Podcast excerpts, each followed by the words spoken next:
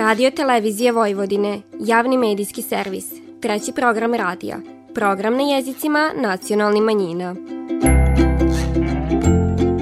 Vi slušate emisiju Radio Spektar.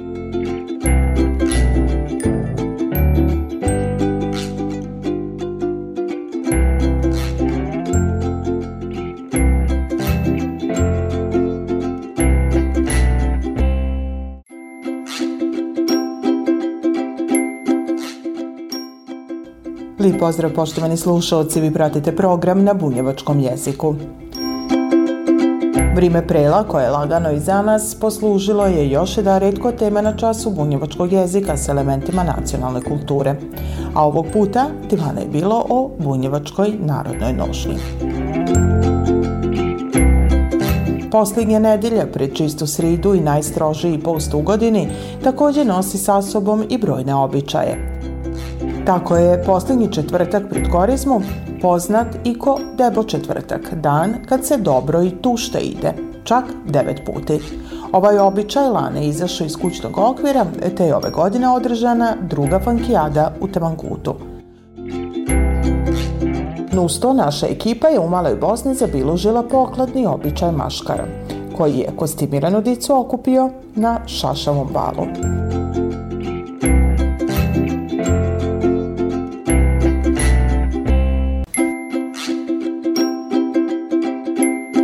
Slušate program na bunjevačkom jeziku. Kako se o prelima uče u školama gdje se pridaje bunjevački jezik s elementima nacionalne kulture, imali ste prilike vidjeti u jednoj od naših prijašnjih emisija. Međutim, to nije jedini pristup ovoj temi. Zahvaljujući angažovanju dice i njevoj volji da usvajanje novih znanja učine interesantnim, povodom dana Velikog prela u osnovnoj školi Matija Gubec u Tevankutu održana je mini revija bunjevačke narodne noške. Bila je to prilika da predavač najprije uz pomoć video prezentacije i crteža mlađih učenika najavi starije đake.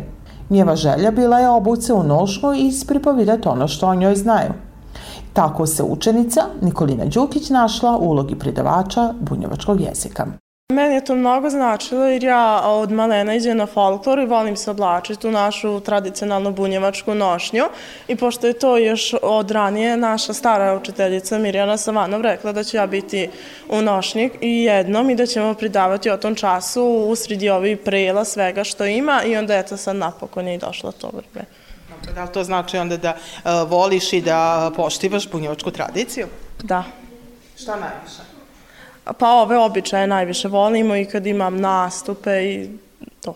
Dobro, a što se tiče bunjevačkog jezika, znači pripostavljamo da su vam ovakvi časovi najinteresantniji, da se najviše, da kažemo, pažnje usmeri uh, ka gradivu i ka onom šta učite. Jeste, uvek, uvijek volim, slušam pažljivo šta divani i volim, i uvijek se javljam i onda nagrađivamo i volim kad pivamo, na primjer, na časovima i tako. Da su đaci tekako upućeni u elemente narodne nošnje imali smo prilike vidjeti na samom času, gdje je posebno bila aktivna Teodora Vujković, dok je Andrej Davček dokazao da i derani vole vidjeti i učiti o tradiciji. Pa meni su ovi časovi jako zanimljivi zato što volim da učimo o bunjevačkoj tradiciji i meni se pogotovo sviđa kad radimo nošće zato što to je meni najlipši deo bunjevačke tradicije. I danas si dosta tog znala, ideš na folklor? Da, idem, baš dugo idem na folklor. Bio mi je interesantan ovaj čas, e, zašto inače ne radimo baš ovake časove, uglavnom samo pričamo. E, bilo mi je interesantno ovo zašto smo mogli stvarno da vidimo te nošnje i sve te bunjevačke tradicije i to. Vesna Biljanski bunjevački jezik u Tamankutu pridaje od ove školske godine i kako divani posebno joj je bilo drago što su za jedan ovaki malo drugčiji čas inicijatori bili đaci. Oni su tražili, a ja negde mislim da nam je to i cilj obrazovanja, da mi navedemo dicu da oni požele, da nešto pokrenu, da oni nešto ostvare, da se pokažu kao pridavači, da uče svoje drugare, a ne samo da od nas sve upijaje. Tako da to mi je onako posebno bilo interesantno, da je tolika volja u dici da oni žele da to ispredaju svojim drugovima i onda kakav bi ja nastavnica bila kad ja to ne bi dozvolila, naravno. Pa sam pripomogla i eto videli ste da je čas stvarno bio onako lip i uspešan i da su lipo to dica odradila i pokazala. I naučila prije svega, ali to je, kažem, velika zasluga njeve dosadašnje učiteljice što tako sve dobro znadu jer su imali dobru pripremu od ranije. Kako divan je naša sagovornica, interesovanje prema tradiciji, a onda i za predmet bunjevački jezik s elementima nacionalne kulture, kreće od kućnog vaspitanja. Ako tamo e, se poštuje tradicija, običaji, jeli, onda, onda se to nekako nasleđuje na dicu. Normalno tu folklor puno toga odrade videli ste to i danas, jer dica onda i tamo imaju prilike to da oblače, poznadu više nošnju, jel tako? Ali opet nekako, meni je drago, ja sam već deset godina u ovoj branši da predajem ovaj no, bunjevački jezik, e, tako da e, i u školama ipak imaju priliku da dopune svoje znanje. Dica puno zna, do i puno nosi od kuće, pogotovo dice na selu, zato što su oni nekako više u tom suživotu s prirodom, jel? Više su na polju, više pomažu kod kuće oko josaka, jel, oko nekih kućnih obaveza i onda mi samo to nekako još malo, jeli, dopunjavamo ovim što učimo u školi i to je nešto što treba nigovati jer ne smimo dati da, da nestane, da se zaboravi. Ali, kažem, eto, puno zna do ova dice, zaista, i puno oće i to mi je posebno drago. Dugi niz godina bunjevački jezik s elementima nacionalne kulture u Tepankutu je pridavala Mirjana Savanov. Ovaj čas bila je prilika da ga posjeti i toko savjetnik, spoljni saradnik školske uprave Sombor, gdje je pofalila i učenike i pridavača zbog činjenice da su se posebno potrudili kako bi ostvarili cilj časa. A sa aspekta nastave i učenja možemo da kažemo da su svi standardi i njihovi indikatori ostvareni. Um, Izuzetno je ovde važan indikator gde su učenici inicijatori, a to znači da učenici su e, birali e, temu način rada, oblike rada i sredstva rada i oni su bili znači inicijatori da pokažu kako su e, kako se povezuje gradivo naučeno e, prethodnih godina sa e, onim što su čuli na času i kako sve to povezuju sa svakodnevnim životom. Nastavnica Vesna Biljanski je dala mogućnost i priliku učenicima da oni pokažu svoje znanje kroz demonstraciju i prikaz bunjevačke nošnje. Tu dolazi do izražaja uloga nastavnice Vesne koja je pokazala znači da ima poverenje u svoje učenike, da podržava njihove ideje, a ona je tu bila kao koordinator koja je e, vodila brigu da čas ima onu svoju strukturu koju treba da ima, a e, ostvaren je taj cilj časa da su učenici upoznali elemente bunjevačke narodne nošnje na jedan malo drugačiji način i uz e, aktivno učešće svojih vršnjaka. Ono što je isto zdravo bitno na ovom času, to je to vršnjačko učenje, gde su učenici kroz prikaz bunjevačke nošnje dali podršku svojim drugarima koja je potrebna dodatna podrška u sticanju znanja kako bi e, kroz praktičan prikaz nošnje oni što lakše usvojili elemente bunjevačke narodne nošnje. Ovaj čas dokazuje da je i predmet bunjevački jezik s elementima nacionalne kulture prilika za aktivno participiranje učenika u nastavi i iskazivanje njeve interesovanja, a zafaljujući razumivanju i podrški od strane predavača, ostvarana je lipa saradnja na relaciji dice i odrasli. Vi slušate emisiju Radio Spektar.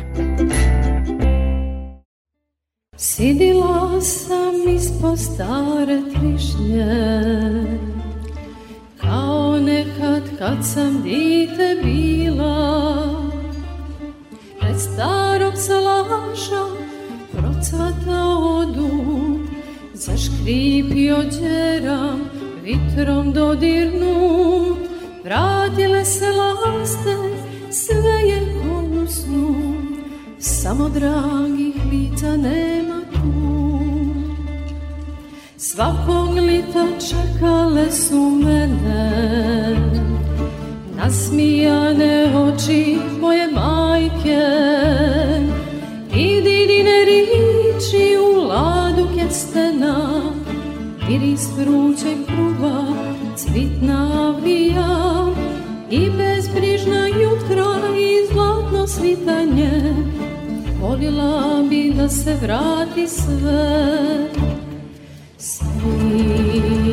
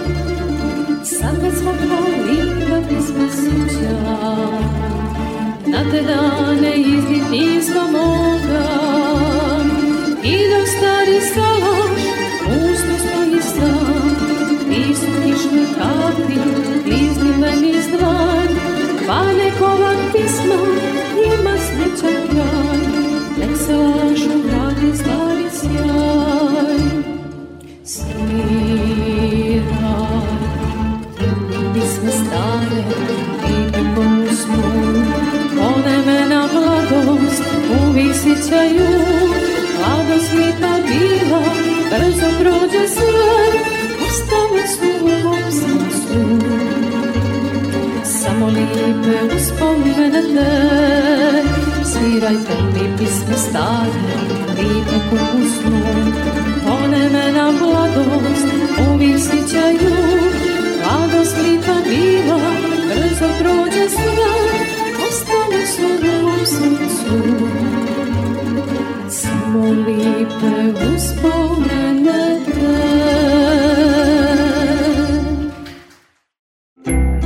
Vi slušate emisiju Radio Spektar. Pokladno vrijeme posljednja je prilika za velike gozbe prid najstrožiji post u godini, a debo četvrtak dan kad se tušta i dobro ide. Kaže običaj da tog dana treba iz čak devet puti kako bi se skupila snaga u tilu prid dugačku korizmu, a na meniju su obavezno bili i fanki, koji su ovog puta okupili ljubitelje ne samo domaće rane, već i stari običaja. Običaj na debo četvrtak jedan je od onih koji izlazi iz kućnog okvira i postaje prilika za druženje. Potvrda tog je i druga po redu funkijada u Donjem Tavankutu, a po reakciji posjetilaca ona i tekako ima perspektivu, iako dobar dio pravi fanke i u svojoj kući. Pravila sam i održavala sam taj običaj da bude na debo četvrtak fanaka obavezno i onda devet puta jedeš, da li sad prvo nešto malo posebno drugo, pa i nas završiš sa fancima, ali to je naš budnjevački običaj. Što duže izradi to testo, onda, onda to bude lepše. Onda ima one okolo one pantlike što kažu, onda je su lepše. Barem kad ja probam praviti. A dosta često pravim. Ovo sam upamtila od mojih roditelja kad sam bila mala, kako su oni pravili šta ja znam. A ovde sam u Tavankutu sad prvi put, prošle godine nisam bila, sad sam prvi put. Pa fanci su odlični, ne znam ko je pravio, ali su odlični. Bila je to prilika i za druženje uz tamburaše i kuvano vino, dok su se za fanke postarale iskusne žene.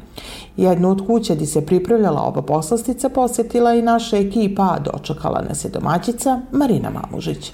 Krenuli smo jutro su 6 sati, ispekli smo do sada 1400 komada. Za fanke je potrebno dosta vremena da bude pravi fanak, znači treba, mi smo 2 litre mlika, kvas, šećer, sod, jaja, brašna, pečemo na masti i treba puno zakuvavati. Imamo jednog čovjeka koji nam lupa i treba puno, puno kofanka i njemu treba dva sata da se krene.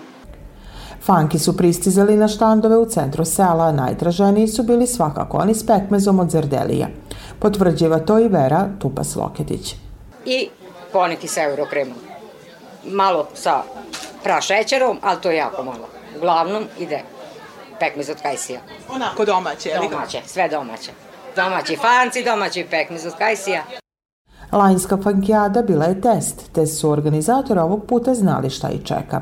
Ispred organizacionog odbora fankijade divan je Anđela Moravčić. Prošle godine smo otprilike imali 2000 posetilaca, što je iskreno i nas iznenadilo, nismo očekivali na, na takav odaziv ljudi. Ove godine pečemo tri puta više fanak u odnosu na prošlu godinu, tako da smo se spremili. Fanke peku 40 žena kod svojih kuća i očekujemo 10.000 komada. Humanitarni karakter manifestacije bio je povod da i najmlađe uzmu učešće, kako bi dopunili budžet koji je u prvom redu namenjen njevim drugarima koji putuju do škole.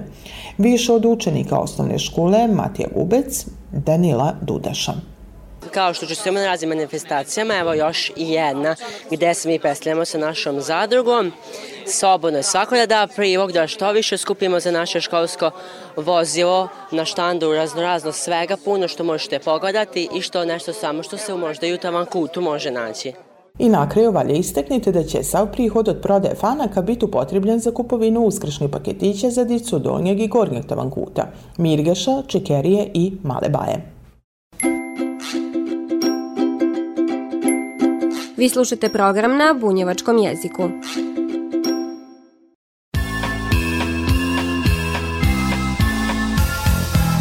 Nema više dobri svete One lepe 65 Kad smo bili na svečari Kod kumova naših stari.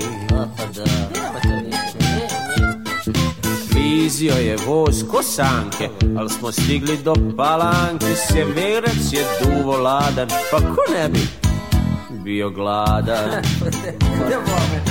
I čim smo stigli viknu kum Svoju ženu Sido Ostaljaj Bog te vido. Spremila nam kuma naša Za užinu paprikaša Malo ladne kremenadle I par sarmi svakom Mesto leba, mesa bela Princes krofne, vangla cela Suvi šljiva i koljiva I rezance s makom E, kad se samo setim, al se nekad i dobro jelo baš. Do večere vreme kratko Za kitni kezi, za slatko Da odbiješ što ne vredi Te se kuma ne uvredi. Da, da moraš paziti Naš kumpera, dipla gronom. Reč o ovom, reč o onom Sve uz vino, portogizer Di gutljaj, sami klizer. Tamo smo bili gladi Kada se začu sido Večeru Bog te pjetarët, astër sharën, shos paradës, krompir barën, file shnicët, kuprumincët, karabatët, svakom. Në podvarku čurkës, на газе две, чурка две фразы, он так торты, разные сорты, и резанцы с маком.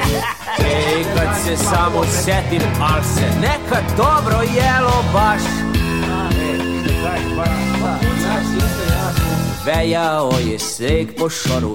Sedeli smo do pred zoru Baba reče "Hm, Deder kaput radi dan je Ajmo na put. Nema tu jel? Radio ti baba. Al kumpera oma skoči. Šta to vide moje oči Sido? Ne daj nikom kaput. Prvo frušluk E onda knaput Ne trema vredna kuma Ne sluša prve petle Brža je od raketle. Nosi vruća leba kriške Fafarone, čvarke friške Začas sprema šunke rena I pitije svakom Pitamo i ljudi dokle Kažu čekaj, još ne i nokle Pa šnut nudle, i griš trudle I rezanci s makom E, kad se samo setim Al se nekad dobro jelo. Baš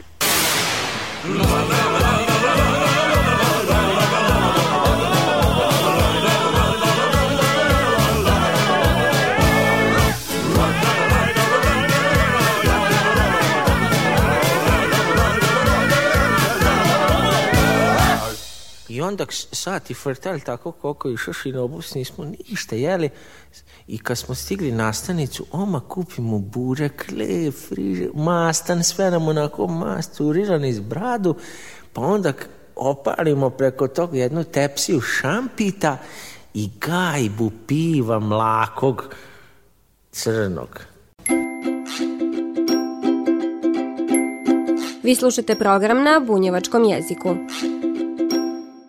Od kako je osnovano Udruženje građana Tales iz Male Bosne, pri sebe je metnilo misiju u kojoj je jedan od ciljeva aktivno učešće mladi, ali i starije u svemu onom što može poboljšati kvalitet života na selu. U tom smislu sve su češći i programi koji svoj koren vuku u tradiciji naroda s ovih prostora. Poštivajući tu činjenicu, po drugi put u Maloj Bosni organizovan je Šašavi bal. Povod su bile poklade, a ovom događaju su se svakako najvećima obradovali najmlađi. Svoju kreativnost pokazali su i roditelji koji su na ideju dice dali sve od sebe kako bi ispunili njeva očekivanja. Evo šta smo zabilježili tog dana. Šta si ti? Mumija, Mumija i ko ti je pomogao da se maskiraš? mama. Mama. Je li bilo naporno dok se niste umotali skroz tako? Pa onako, Jel si čekao današnji dan? da, Voliš maskambal? da. Mama mi je pomogla, a ja sam štrumfeta. Jel si čekala današnji dan? Da, Čija je bila ideja da budeš štrumfeta? Mamina. I prošle godine smo učestvovali u maskembalu. Bile smo, ja sam bila Pipi Duga Čarapa. Ona je bila kraljica srca, a ona je bila, što je bila? Doktorica. Doktorica. A ove godine ste šta? Komšince.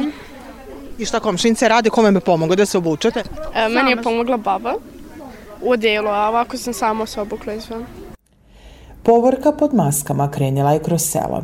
Startna pozicija bila je kočkule, a cilj župna sala. Naime, tamo je dicu čekala zabava, tačnije šašavi bal, koji su upotpunile razne sigre. Objašnjava Danijela Radičevi Stalesa.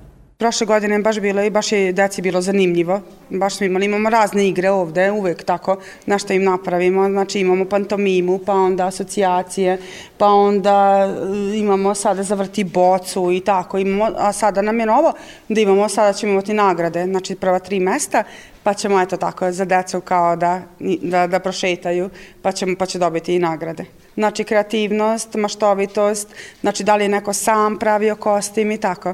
I mislim da to deci isto daje ne, neki postek za sledeći put.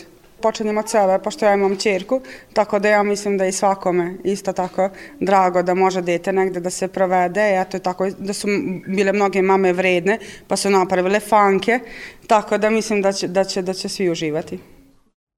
Šašovi bal bila je prilika da dica na jedan dan budu kogo drugi. Sudeć po njevim reakcijama, to njim se i tekako svidilo. Čija je bila ideja da se maskiraš ovako?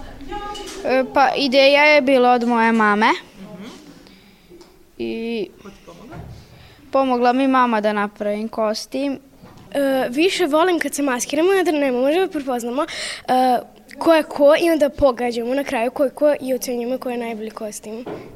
Namjera je bila u posljednjoj nedelji pred korizmu razgalit meštane, ali i nigovat stare običaje kad su namaškarana dica na ovaj način tirala zimu i najavljivala proliće. No zima nas je ove godine zaobašla, ali to, na zadovoljstvo najmlađi, nije znak za otkazivanje i ovaki vidova druženja. Pod maskama. Vi slušate program na bunjevačkom jeziku. Šaran štuka, linjak som, bit će čorba kao grom, džaba kad me ne voliš. Suknja štikla, glatko, slatko, to si ti, opisano kratko što na mene ne misliš. Doktori, mehaničari, ođačari i pekari nisu meni pomogli. I jedino bi možda mogo da te vrati ove noći ovaj šešir čarobni. Od kad se ne šetaš, sama po mesecu Da dođeš u moje sne. Šapućem reći te Čiribu, čiriba Uzalud pokušavam. Da tebe ja dozovem Da se vratiš noći ove Da budeš samo moja sva. Čiribu, čiriba Uzalud pokušavam tebe ja dozovem, da se vratiš noći ove Da budeš samo moja sva. Pomadu na lice, belo cvetu, rever i odelo Džaba kad me ne voliš. Ajde reci sad pred svima, ajde sad pred svima Reci što na mene ne misliš. Doktori, mehaničari, ođačari i pekari Nisu meni pomogli. Jedino bi možda mogo da te vrati ove noći ovaj šešir čarobni Od kad se ne šetaš sama po mesecu Da dođeš u moje sne Šapućem reći te. Čiribu, čiriba. Uzalud pokušavam Da tebe ja dozovem Da se vratiš noći ove Da budeš samo moja sva. Čiribu, čiriba. Uzalud pokušavam Da tebe ja dozovem Da se vratiš noći ove Da budeš samo moja sva. Šarar stuka linjak som Biće čorba kao grom Žaba kad me ne voliš. Ajde reci sad pred svima Ajde sad pred svima reci Što na mene ne misliš. Od kad se ne šetaš Sama po mjesecu Da dođeš u moje sne Šapućem reći te. Čiribu, čiriba Uzalud pokušavam.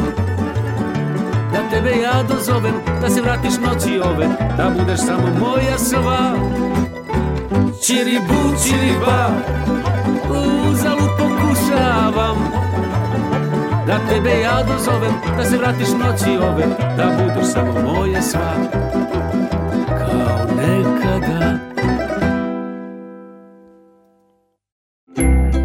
Vi slušate emisiju Radio Spektar. Ne može se uhvatiti senka Od života što ko Dunav teče Jer je život i svetlo i tama Nekad jutro, a nekada veče Jer je život i svetlo i tama Nekom jutro, a nekome veče Ko te ima, taj te nema. Ko te nema, taj te sanja Ko te sanja, taj te ljubi. A ti o tom pojma nemaš. Ko te ima, taj te nema. Ko te nema, taj te sanja Ko te sanja, taj te ljubi a ti o tom pojma nemaš. Neki žive blizu, al daleko. Kao kamen ne mogu se maći. I kad se za ruke drže stalno U mraku se ne mogu pronaći. I kad se za ruke drže stalno U mraku se ne mogu dotaći Ko te ima, taj te nema. Ko te nema, taj te sanja. Ko te sanja, taj te ljubi. A ti o tom pojma nemaš. Ko te ima, taj te nema. Ko te nema, taj te sanja. Ko te sanja, taj te ljubi a ti o tom pojma nemaš. Poštovani slušalci, slušajte nas svakog petka u 14 sati i 15 minuta na radio talasima 100 MHz trećeg programa radija Radio Televizije Vojvodine. Ovo izdanje je za vas pripravila i kroz emisiju vas vodila Nataša Stantić. Do slušanja kroz nedelju dana, svako dobro i s Bogom.